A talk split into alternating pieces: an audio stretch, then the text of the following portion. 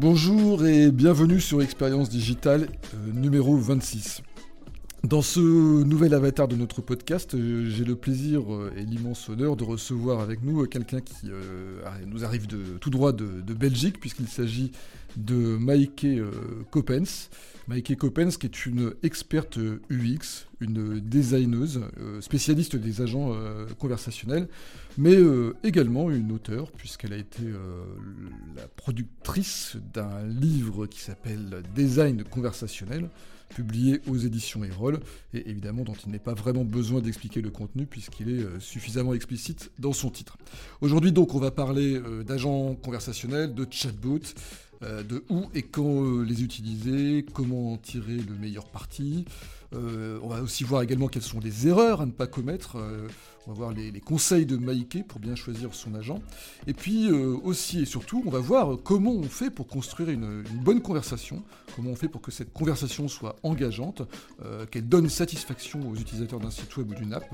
Voilà, on va voir tout ça dans cet épisode numéro 26. Expérience digitale, c'est parti. Bonjour Maïké. Bonjour Olivier, ravi d'être là. Moi aussi, comment ça va? Bah écoute, ça va, ça va, tout va bien. Je suis, heureuse en ce moment parce que j'ai les livres qui viennent sortir, donc tout va bien dans le meilleur des mondes, pour moi. Tant mieux. tu parles de ton livre, eh bien on va en on va en parler tout de suite.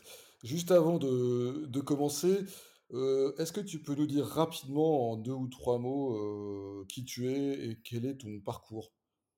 Euh, oui, oui, euh, alors rapidement, ça va être difficile parce que j'ai un parcours, euh, bah, qui est passé par beaucoup, de méandres, on va dire, mais je vais essayer d'être, brève. donc je suis Mike Coppens, je suis actuellement, VP design, à Open Dialogue AI, qui est une plateforme, conversationnelle de design et de de conversationnelles et avant ça, j'ai pratiqué de nombreuses années le design conversationnel en tant que consultante pour des startups, pour des grands groupes également, des agences, etc. Et puis, bah, forte de cette expérience, j'ai eu envie de, partager tout ça. du coup, dans le livre, donc ça, c'était en deux, trois mots. derrière tout ça, il y a néanmoins un parcours, voilà, de formation en UX design, aussi en design conversationnel particulièrement, puis en linguistique quand on va encore plus loin. ce qui vous dit à peu près une, une indication de mon âge, j'ai envie de dire.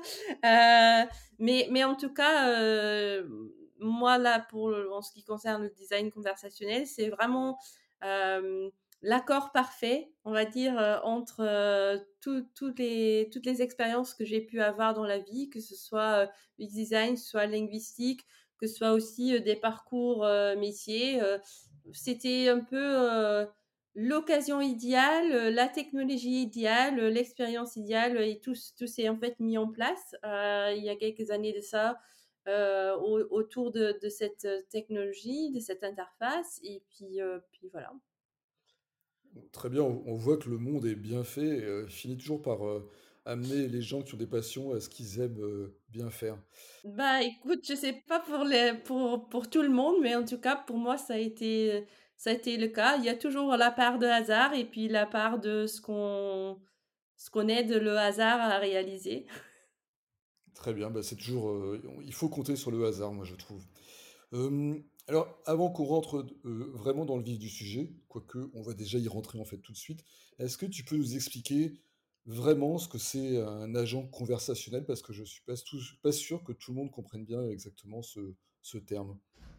Alors oui, bien sûr. Alors avant de, parler d'agent conversationnel, je, parle moi souvent d'application conversationnelle ou d'interface conversationnelle avant de le personnifier en un agent parce que euh, quelque chose de conversationnel peut aussi ne pas être un agent. Euh, donc en fait, qu'est-ce que l'interface conversationnelle?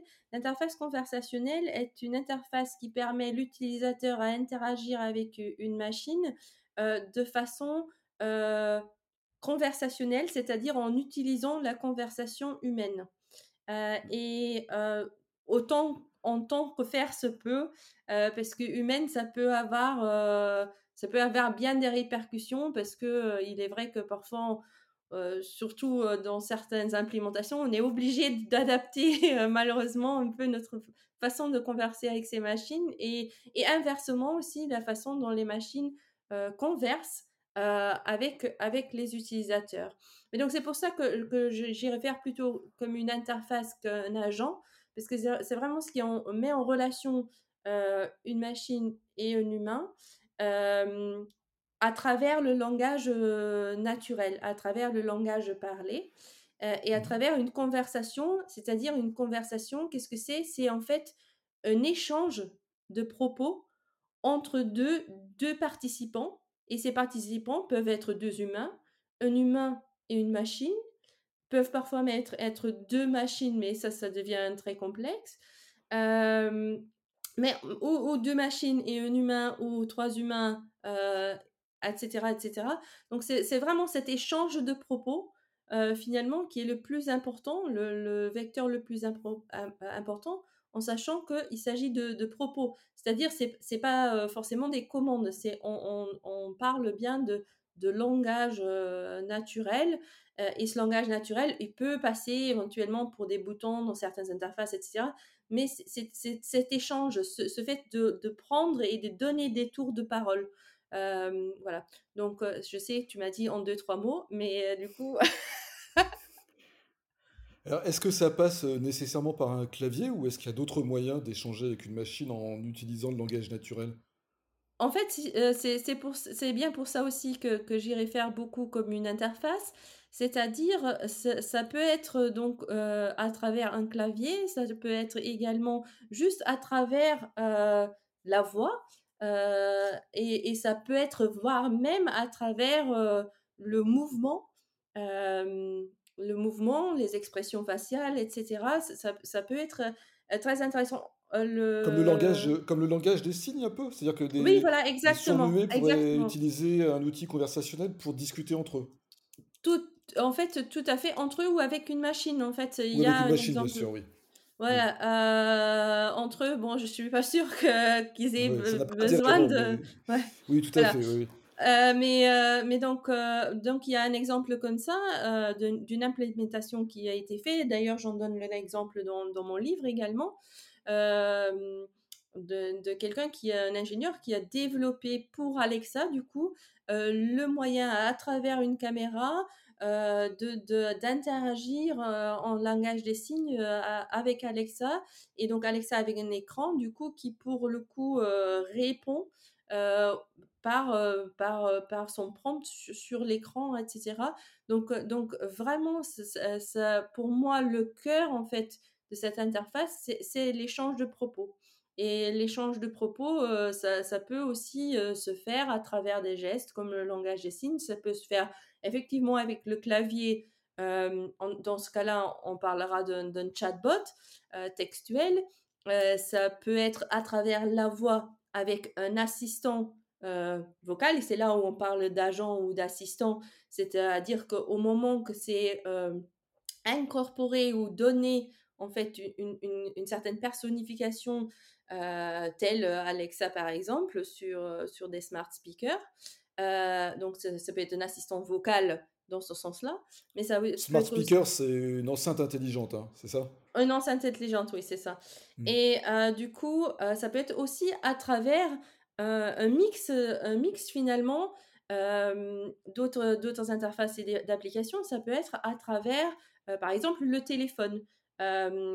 Donc, euh, on peut interagir avec un répondeur automatique, mais pas au sens euh, euh, ancien du terme où c'est appuyer sur un pour tel service, appuyer sur deux pour tel service, mais plutôt dans le sens où je vais pouvoir exprimer en langage naturel ma requête qui va être comprise par ce répondeur automatique intelligent pour le coup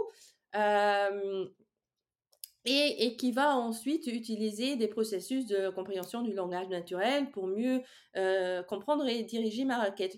Donc en fait, ça existe à travers euh, une multitude euh, d'applications possibles, la voix textuelle, par téléphone, différents canaux aussi possibles. Hein. Ça peut être sur Facebook Messenger, ça peut être intégré à une page web, ça peut être une application entière qui est purement conversationnelle, ça peut être une application sur une enceinte connectée telle que Alexa. ça peut être à travers, comme je disais, un service répondeur. Ça peut être une, aussi une multitude de choses. Ça peut être un agent dans un ascenseur. Voilà, donc c'est vraiment. On, voit qu'il y a plein de. En fait, on voit qu'il y a plein de domaines où on peut l'utiliser. donc vraiment beaucoup de canaux. Ça passe par beaucoup de canaux digitaux. mais la question qui me vient ensuite à l'esprit, c'est. on comprend bien que le langage naturel, c'est dans le nom, c'est naturel, donc on, se dit que par essence, c'est beaucoup plus facile à utiliser qu'un autre type d'interface. Mais quel est vraiment justement l'avantage de ces interfaces en langage naturel?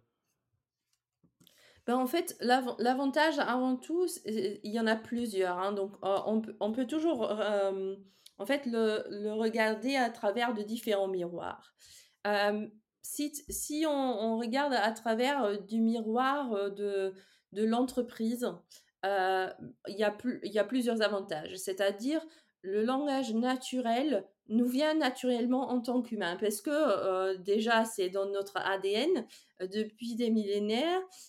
on sait comment avoir des conversations la plupart du temps, bien que parfois il y a des conversations, on les connaît tous, qui vont pas forcément comme on le voulait.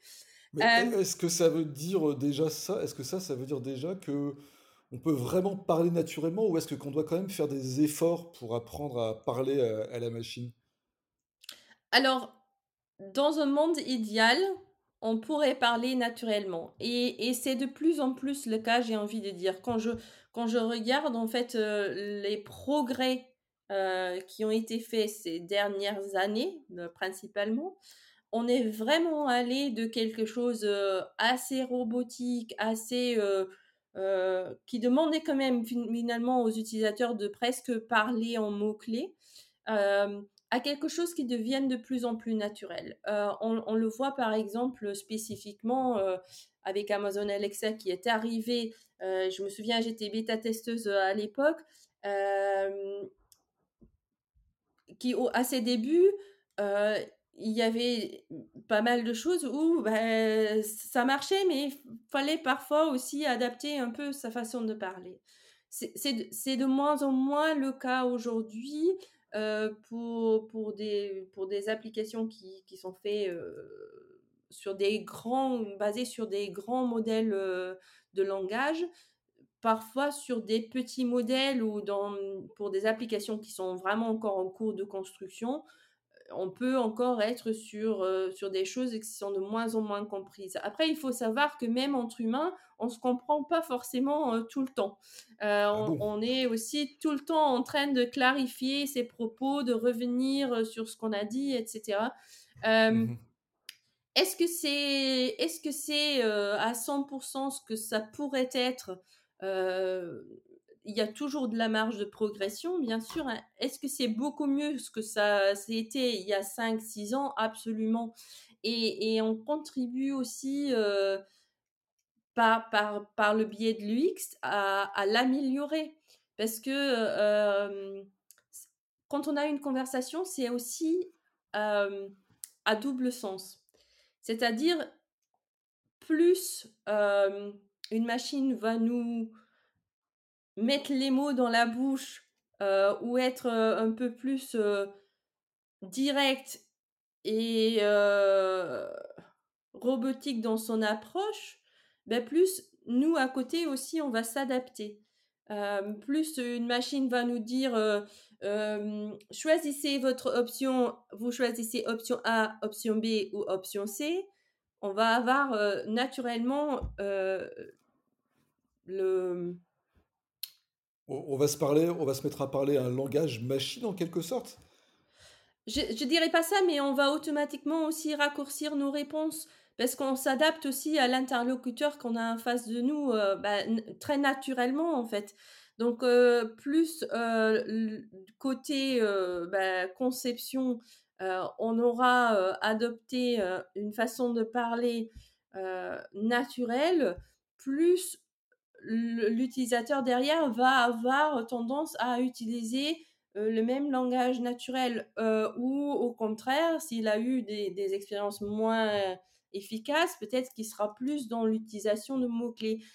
La clé, c'est dans, dans, la conception d'une interface conversationnelle, d'une application précise, qu'on se pose justement cette question, qu'on se pose la question de quel est le degré de familiarité de l'utilisateur avec ce genre d'interface Quel degré de, quel degré de spontanéité euh, est-ce qu'on veut, mettre dans cette application?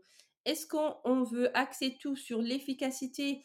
Et dans ce cas-là, c'est tout à fait OK de, prévoir un modèle dans lequel aussi bien la machine que l'utilisateur est axé sur l'efficacité de l'échange et on va au but et on fait des, on, choix, on, fait des choix d'options euh, de, chiffres, de lettres ou, autres, euh, ou, de mots-clés Ou est-ce qu'au contraire, en fait, le but de cette application conversationnelle est de créer un lien, est d'avoir mmh. des conversations longues, et de mmh. se dire que ben, quelque part, il y a un cas d'usage plus social euh, qui fait que ben, on a envie que le, les échanges euh, de propos soit aussi naturel et aussi spontané que possible. Et puis, on va essayer de faire en sorte que notre modèle puisse absorber ce cas d'usage-là.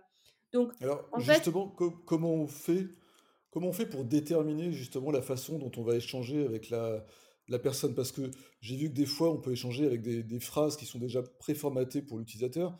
Des fois, on peut même échanger, euh, on peut cliquer sur, sur des images. Hein, dans, les, dans les chatbots, des fois, c'est pas que du texte, des fois, c'est des, des, des, images ou même des, des options. Qu'est-ce qui fait qu'on va choisir tel ou tel mode de façon de, parler entre la machine et, l'être humain? Alors, il y a, plusieurs aspects. Avant même de, choisir comment on, va, interagir et quels, euh, éléments euh, euh, UI finalement on, va utiliser, on va se poser la question du est-ce que le cas d'usage fait sens euh, de façon conversationnelle? Est-ce que, est que à la base déjà ça devrait être une conversation ou est-ce que euh, une, une, autre façon de rendre ce service, une autre façon d'être disponible 24 heures sur 24 par exemple, ou de créer un lien plus profond et plus personnel avec l'utilisateur, pour être est-ce qu'une autre interface à laquelle l'utilisateur est aujourd'hui déjà très très habitué pourrait faire sens plutôt qu'une mmh. conversation qui est finalement assez nouveau parce que la conversation ne fait sens que si elle permet de créer un lien plus profond avec l'utilisateur, d'accomplir une tâche plus efficacement que sur n'importe quelle autre interface, ou si elle répond, permet de répondre à des questions qui sont répondues nulle part ailleurs. Et cependant, Donc on peut pas, on peut pas utiliser, euh, on peut pas en mettre partout en fait. C'est ça que tu es en train de, de dire. On ne va pas mettre des interfaces conversationnelles dans tous les cas de figure. Ah non, non, non, mais de toute, façon, tout comme on va pas avoir une conversation pour tout et n'importe quoi dans la vie. Je veux dire, c'est assez, logique. Si euh, c'est plus simple de remplir un formulaire parce que le formulaire, il tient sur deux pages, montre clairement la, progression, permet d'éviter par exemple que l'utilisateur il ne sait pas trop où il en est et de fait a l'impression que c'est super long et qu'il va s'en aller parce qu'on n'a pas cette possibilité de, montrer suffisamment la progression. Euh, si finalement c'est un formulaire avec trois questions qui prend, euh, allez, on va dire 5 secondes à remplir sur une, page, on va pas à tout prix se dire ben ça devrait être une conversation où on met en place le contexte où en, plus on met en place des éléments UI plus pertinents pour euh, pour faire en sorte que l'utilisateur il garde quand même cette idée de progression et on va pas en construire toute toute une conversation avec toutes les possibles euh, réponses de l'utilisateur et les questions de l'utilisateur. Si au fin de compte c'est un formulaire très simple qui nécessite très très peu d'explications euh, en fait, si si on se pose la question, est-ce que ce formulaire-là, on ne devrait pas en faire un chatbot, par exemple? Ben, Il faut d'abord se poser la question, est-ce qu'à la base, si mon formulaire euh, nécessite que l'utilisateur il doit poser des questions pour savoir comment le remplir, est-ce que le problème, c'est pas la façon dont mon formulaire aujourd'hui est construit euh, ou conçu plutôt que de mettre en place un artefact qui va permettre à l'utilisateur de mieux interagir avec? Est-ce que est-ce que est-ce que c'est quelque chose qui nécessite une conversation ou est-ce que c'est suffisamment clair comme clair comme ça? Est-ce que c'est un cas d'usage qui fait sens et les cas d'usage qui font sens, c'est comme je disais tout à l'heure, quand on permet de faire les choses plus efficacement à travers une conversation, quand on doit avoir la possibilité de poser des questions clarifiantes, donc c'est-à-dire euh, quand on, à travers un processus par exemple de service après-vente, euh, quand c'est pas juste une histoire de questions fréquemment posées, mais qu'on doit pouvoir le relier à quelque chose de plus personnel, euh, poser des questions autres, euh, qu'est-ce qui se passe après mon remboursement? Est-ce que je pourrais racheter le même appareil? Est-ce que je vais avoir le même problème? Est-ce que euh, spécifiquement mon vol pour lequel il s'est passé telle chose, je pourrais obtenir un remboursement, etc. Quand ça devient plus personnel, quand ça devient une histoire d'être, d'avoir la possibilité de poser des, questions annexes euh, à, une expérience euh, clé quand c'est une histoire d'être disponible tout le temps, euh, quand d'autres canaux ne sont pas forcément disponibles ou qui ne peuvent pas contenir toute cette information, là, ça devient intéressant. Et, justement, est-ce que, tu peux, est-ce que tu peux nous donner un exemple d'un agent conversationnel qui vraiment est beaucoup plus avantageux qu'un autre type d'interface? Je ne sais pas si dans des projets que tu as, sur lesquels tu as travaillé, tu as justement mis en place ce, genre d'outil où vraiment euh, pouvoir échanger avec une machine en langage naturel, c'était beaucoup plus avantageux que d'aller chercher de l'info sur un site web ou alors essayer de trouver une info dans une FAQ. Est-ce qu'il y a vraiment un projet comme ça qui t'a marqué où vraiment l'agent, euh, enfin l'agent comme tu disais, c'était plutôt l'interface conversationnelle, permettait de vraiment de fluidifier l'expérience utilisateur euh, absolument. j'en ai, j'en ai plusieurs, mais le, premier qui, vient en tête, euh, c'est avec Open Dialogue notamment. On a travaillé sur un cas d'usage euh, de déclaration euh, de cybercriminalité. Et en fait, c'est un, une organisation à but non lucratif qui permet d'informer les usagers au Royaume-Uni spécifiquement de, trouver des informations et de diagnostiquer par eux-mêmes euh, une, une, une, quand ils, on pense être euh, victime d'une cybercriminalité.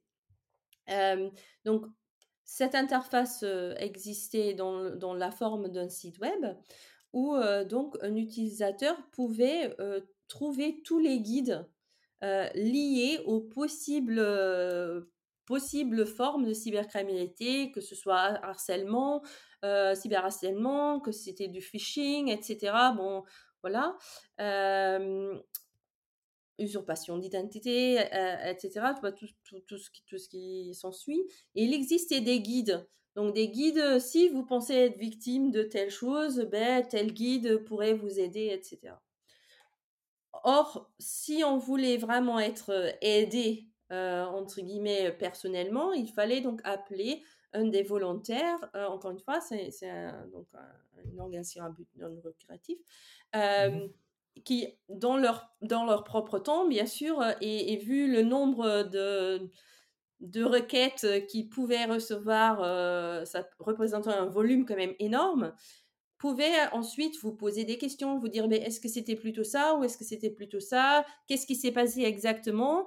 Et ensuite, on déduisait quel était le type en fait de, cybercriminalité dont avait été victime la personne et qui ensuite en fait disait ben, pour vous ben, écoutez voilà ce qu'il faut faire les démarches à entreprendre je vous envoie le guide par mail.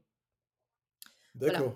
Donc là par exemple typiquement l'ajout d'un agent conversationnel qui permet à l'utilisateur de s'exprimer en langage naturel qui dit à l'utilisateur ben voilà dites-moi ce qui s'est passé qui ensuite lui dit ben, est-ce que vous avez déjà été voir la police euh, et, ensuite, lui dit, ben, ok, très bien, ben, voilà les démarches à suivre.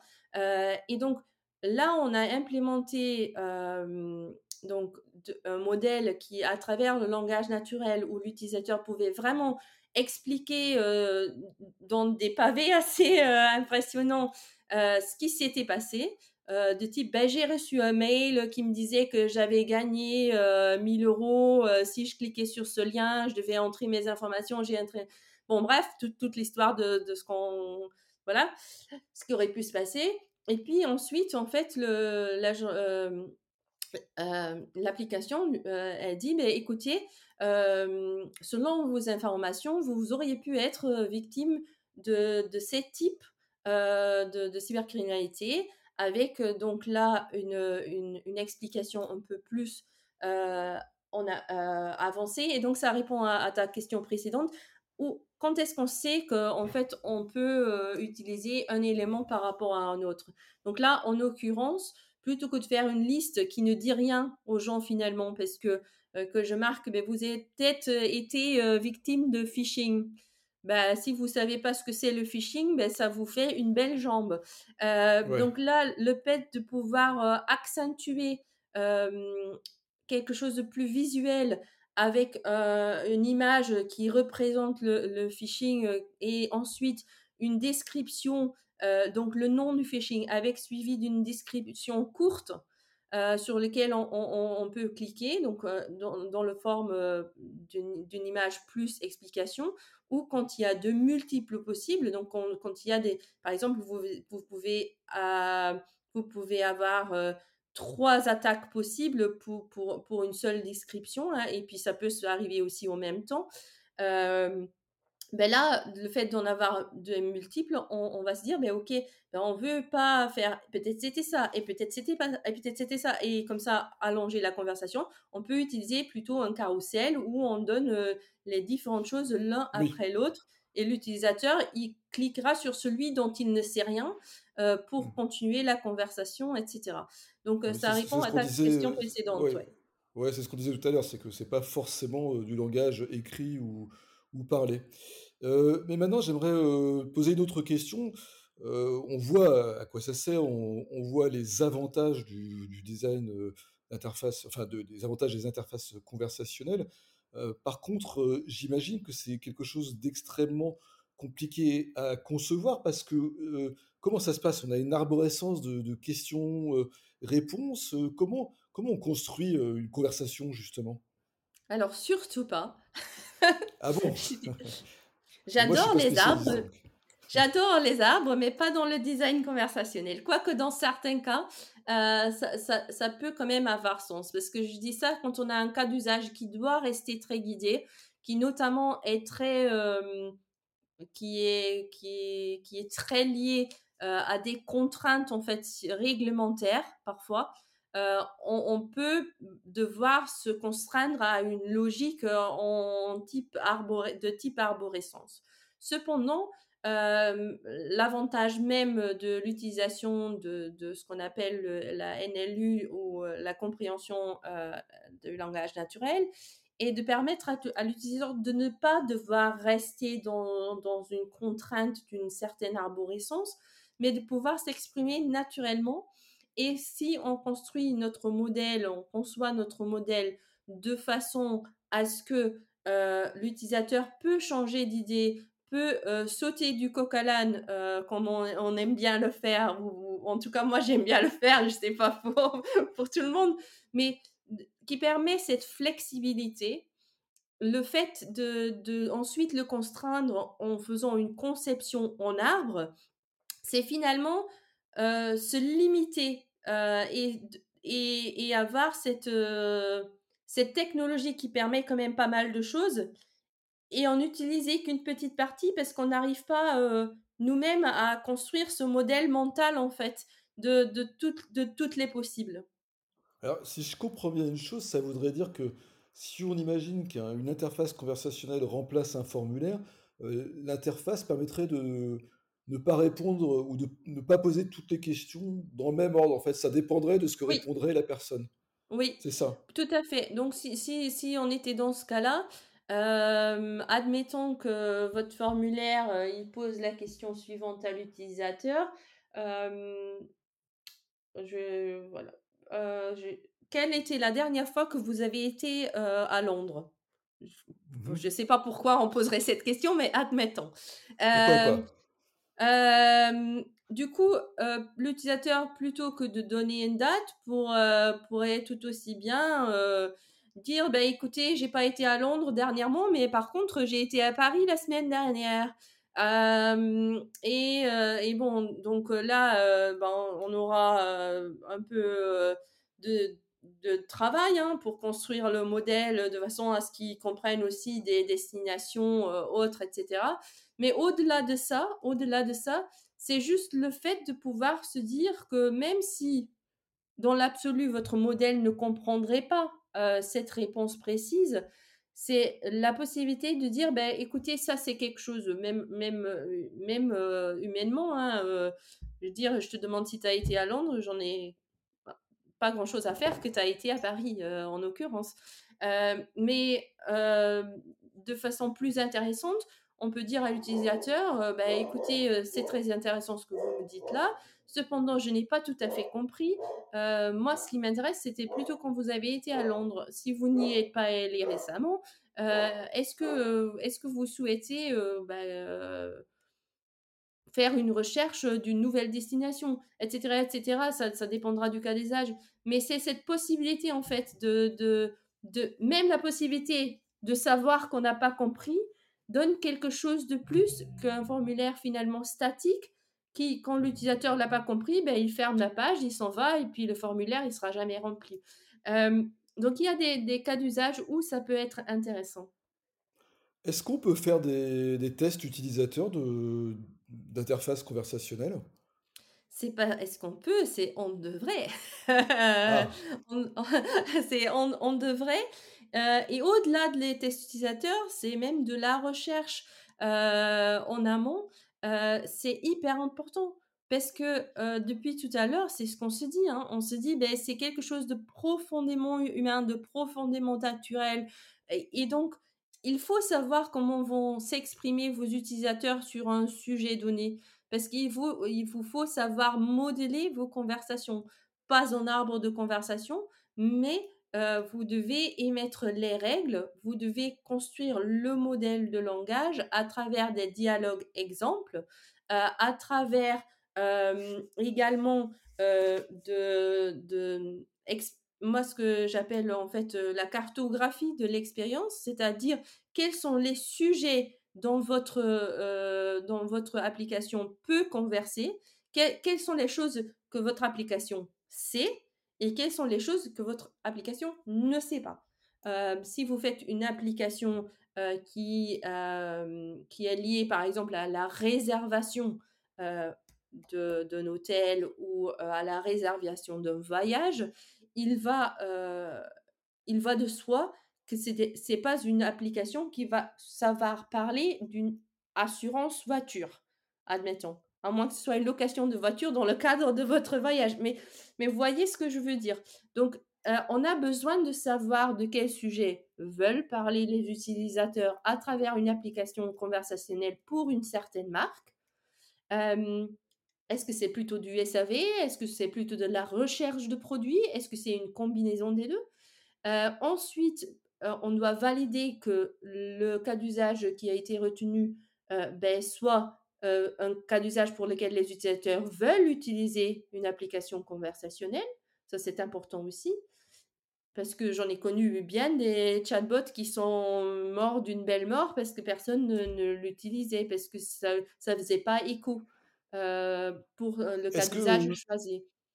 Est-ce que les agents, est-ce qu'il y a des tranches d'âge qui préfèrent utiliser ce genre d'interface? Plutôt que d'autres. On pense, je pense aux plus jeunes qui ont peut-être plus l'habitude de taper très vite sur des, claviers. Est-ce que les personnes âgées sont plus à l'aise, par exemple, avec des agents, des interfaces conversationnelles ou il n'y a pas de spécialité parmi les utilisateurs? Je, pense que ça dépend aussi des, cas d'usage. Euh, encore une fois, euh, par exemple, il y a une, une utilisation assez étonnante des, assistants vocaux, et quand on y pense finalement pas si étonnant que ça, parmi un public un, peu plus âgé, parce qu'il y a tout un tas de fonctionnalités qui leur permettent de garder un lien social, de euh, avoir du contenu euh, de style livre audio, etc., des, rappels, des petites séances de sport, etc. et qui passent, bah, qui, qui, ont aussi la possibilité en fait du coup d'interagir de façon naturelle.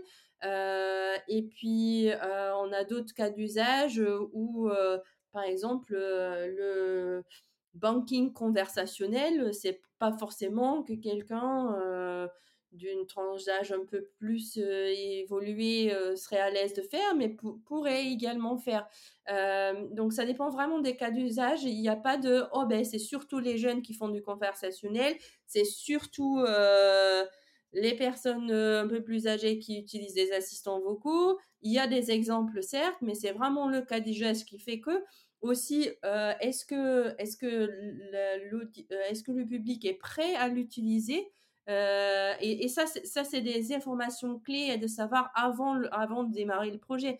Parce qu'une application conversationnelle, c'est pas un site web qu'on conçoit, qu'on met sur Internet et après on oublie pour quelque temps qu'il existe parce que ça marche bien. non, c'est naturel, ce qui fait aussi que ben, on est dans l'optimisation constante et ça, c'est souvent oublié dans les projets. On, a tellement l'habitude, en fait, des, des projets digitaux où on va lancer quelque chose, le suivre pendant un certain moment, et puis après, euh, voilà, parfois on oublie que ça existe. Que, à contrario, euh, c'est euh, c'est le cas pour, pour le conversationnel qui évolue constamment parce que les personnes qui vont interagir avec l'application conversationnelle vont justement euh, s'exprimer, s'exprimer parfois de façon différente, euh, s'exprimer aussi euh, à travers leur langage qui, qui, leur est propre, parce que chacun d'entre nous parle peut-être la même langue, mais a souvent un langage différent. qu'on a donc développé à travers ben, notre jeunesse, notre éducation, notre famille, les personnes avec qui on a été en contact. On a nos cercles de langage qui se élargissent à fur et à mesure de notre vie. Euh, mais on a du vocabulaire que, par exemple, moi j'utiliserais, que, que, toi, Olivier, euh, tu, tu, ne saurais pas ce que ça veut dire. Ça dépend aussi des références culturelles. Euh, je, je et, du coup, bah, il, y, a des choses comme ça qui peuvent que transparaître euh, dans, dans, dans l'interaction de l'utilisateur avec l'application conversationnelle et qui vont vous permettre, vous ensuite, euh, en tant que X, d'analyser euh, l'usage, d'analyser en fait ce que disent les personnes réellement pour un message application que vous aurez conçu, donc en réponse. Et vous allez vous dire, ben, ah oui, en fait, effectivement, ben là, tout le monde répond à côté. Donc, c'est que peut-être la question est mal posée. C'est peut-être pas, c'est pas, c'est pas juste une histoire de la technologie de compréhension du langage qui ne marche pas. Parfois, c'est aussi la conception du message en amont qui induit en erreur l'utilisateur.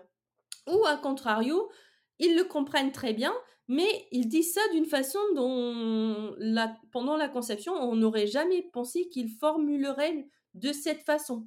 Donc, du coup. Alors, juste, justement, c'est intéressant, on se rend bien compte que quand on crée euh, une interface conversationnelle, on doit s'adapter aux, utilisateurs, à leurs intonations, à leur choix de vocabulaire, euh, peut-être même à la personnalité. Et justement, à, l'inverse, est-ce qu'il est possible de donner euh, un ton euh, à l'interface conversationnelle? Est-ce qu'elle peut avoir une, une personnalité, par exemple, pour être plus séduisante ou pour s'adresser à tel type de personnes dans tel ou tel contexte? Elles n'ont pas forcément toutes des voix de, robots. Enfin, tous ces agents n'ont pas forcément des voix de robots. Heureusement, heureusement, euh, il y a énormément de travail euh, qui, qui est fait et qui s'est fait sur, euh, sur la personnalité des, des applications conversationnelles, que ce soit vocale à travers le son ou textuel à travers le choix des mots, à travers le choix d'expression type, à travers en fait le le tone of voice, donc c'est-à-dire euh, la, tonalité. Euh, et, euh, et c'est tout un pan aussi du design conversationnel, c'est de s'intéresser justement à cette personnalité. Mais il faut être très clair, une personnalité, ça ne veut pas dire une personnification. Donc dans une personnalité, il y a, il y a différents éléments. il y a tout d'abord l'identité de l'application conversationnelle. Donc, c'est-à-dire, est-ce qu'on utilise non, pas de nom? Est-ce que cette application conversationnelle aura un genre, pas de genre? Est-ce qu'il y aura une biographie? Est-ce qu'il y aura une histoire derrière cette application conversationnelle? Est-ce que c'est utile, pas utile? On a ensuite la personnalité. Donc, c'est-à-dire le caractère qui va, va, va transparaître. qui, qui est, est-ce que c'est plutôt rebelle, autoritaire, etc. on a le spectre de la personnalité de Nielsen Norman euh, qui s'applique aussi aux autres applications et, à l'UX Writing euh, sur lesquelles on, peut se baser. Euh, et ensuite, on a en fait ce qu'on appelle le ton d'expression. Et le ton d'expression est quelque chose de beaucoup plus dynamique que la personnalité. Parce qu'on peut dire, ben, la personnalité de notre chatbot va être plutôt enjouée, euh, on va dire, euh, c'est plutôt quelqu'un de, professionnel, mais enjoué quand même, agréable, etc. Bien. Euh, et ça, ça, parle plus de la personnalité, ce qui, ce qui est plus, je veux dire, quelque chose de, plutôt constant dans l'expression. Mais par la suite, si, si tel le cas, par exemple, pour un assistant de voyage, si l'utilisateur vous annonce euh, bah, écoutez, je dois annuler mon voyage parce que mon partenaire est gravement malade. Euh, là, euh, si on se base que sur la personnalité qui est enjouée, agréable, etc., euh, ben, on, c'est pas très adapté. Là, on doit être plus dans, dans l'empathie, là, on doit être plus dans, l'efficacité aussi, je dirais, de, de, résoudre ce problème le plus rapidement possible, ne peut pas être un frein euh, au fait que cette personne ait d'autres choses à faire que de d'avoir une, heure de conversation avec quelqu'un d'enjoué agréable euh, autour de annuler son voyage parce que il voilà il faut que ce soit efficace. Donc c'est là où, intervient le ton d'expression. Et le ton d'expression on peut l'adapter euh, dans la conception même de façon je dirais plutôt liée à des cas d'usage précis donc, c'est-à-dire plutôt lié à des, des, expressions précises. Donc, c'est-à-dire que si dans notre modèle de langage, on a le cas d'usage, le sujet de l'annulation du voyage, on peut se dire, ben là, le temps d'expression pour les annulations, ça va être plutôt factuel. on, va, on va plutôt utiliser un, ton, un ton d'expression professionnel. Euh, on va plutôt utiliser tel et tel et tel mot et, proscrire tel et tel et tel mot. Par exemple, pour euh, pareil pour les plaintes, euh, quand quelqu'un vient de se plaindre d'un service, on va pas faire jouer la personnalité enjouée de, de, notre application. On va plutôt dire ben, le ton d'expression dans, ce cas-là qui est plutôt qui est, qui est plus dynamique la personnalité euh, va en fait s'adapter au fait que c'est une plainte. On va plutôt être euh, ben, dans l'empathie, on va être direct dans, comment, comment on va, euh, va, va, traiter la plainte petit à petit. et on va par exemple proscrire les mots comme problème ou souci, etc. etc.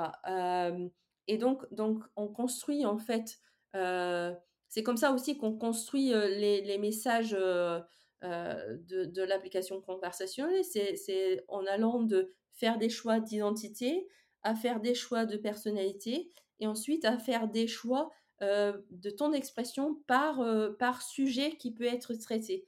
voilà. tout au début de la conversation, on a parlé de, de ton livre qui s'appelle Design conversationnel, donc qui est publié aux éditions Erol. Est-ce que tu peux nous dire brièvement pourquoi tu as écrit ce livre? Euh, alors, euh, brièvement, euh, bah, parce que c'était le bon moment, c'était la bonne occasion, et un peu comme, comme je disais tout à l'heure au tout début, le hasard fait bien les choses. j'ai j'ai toujours essayé de trouver un moyen à travers mon parcours professionnel de partager. Euh, de partager. Euh, lors du confinement, j'ai fait quelques webinars autour du vocal. Euh, j'ai aussi partagé lors de nombreux podcasts comme, comme le tien, Olivier. Et il vient un moment où on accumule un, certain, un certain savoir-faire, une certaine expérience, et où à chaque fois on a l'occasion de partager qu'un tout petit peu. Euh, et, là, typiquement, dans le podcast, ben, on n'a qu'une heure, mais j'ai encore tellement de choses à dire. Et du coup, je me suis dit, et même pour moi, euh, très égoïstement, quelque part, à fur et à mesure des projets, on accumule de la connaissance finalement que, qui se perd petit à petit parce que on, se dit, bah oui, ça c'est, c'est une leçon euh, que j'ai apprise à travers, euh, à travers ben, tel, tel article que j'ai lu ou à travers tel projet que j'ai fait ou à travers tel test utilisateur qui m'a super étonné. Et on, aussi, on développe des méthodologies à force de faire des workshops, à force de d'assister à des workshops dans, Facilité, etc. Et, et, je me suis dit, mais il faut, il faut quelque part où, où tout ça, c'est finalement condensé, que je puisse partager, et pourquoi pas à travers un livre. Et j'avais commis un, j'avais commis un tout, premier euh, livre en anglais qui, qui était plus, qui est pas vraiment un livre, mais un cahier pratique euh, pour euh, faire une, une application vocale. Mais, mais c'était pas suffisant, c'était pas suffisant parce que c'était un petit cahier pratique avec des exercices, c'était bien sympa.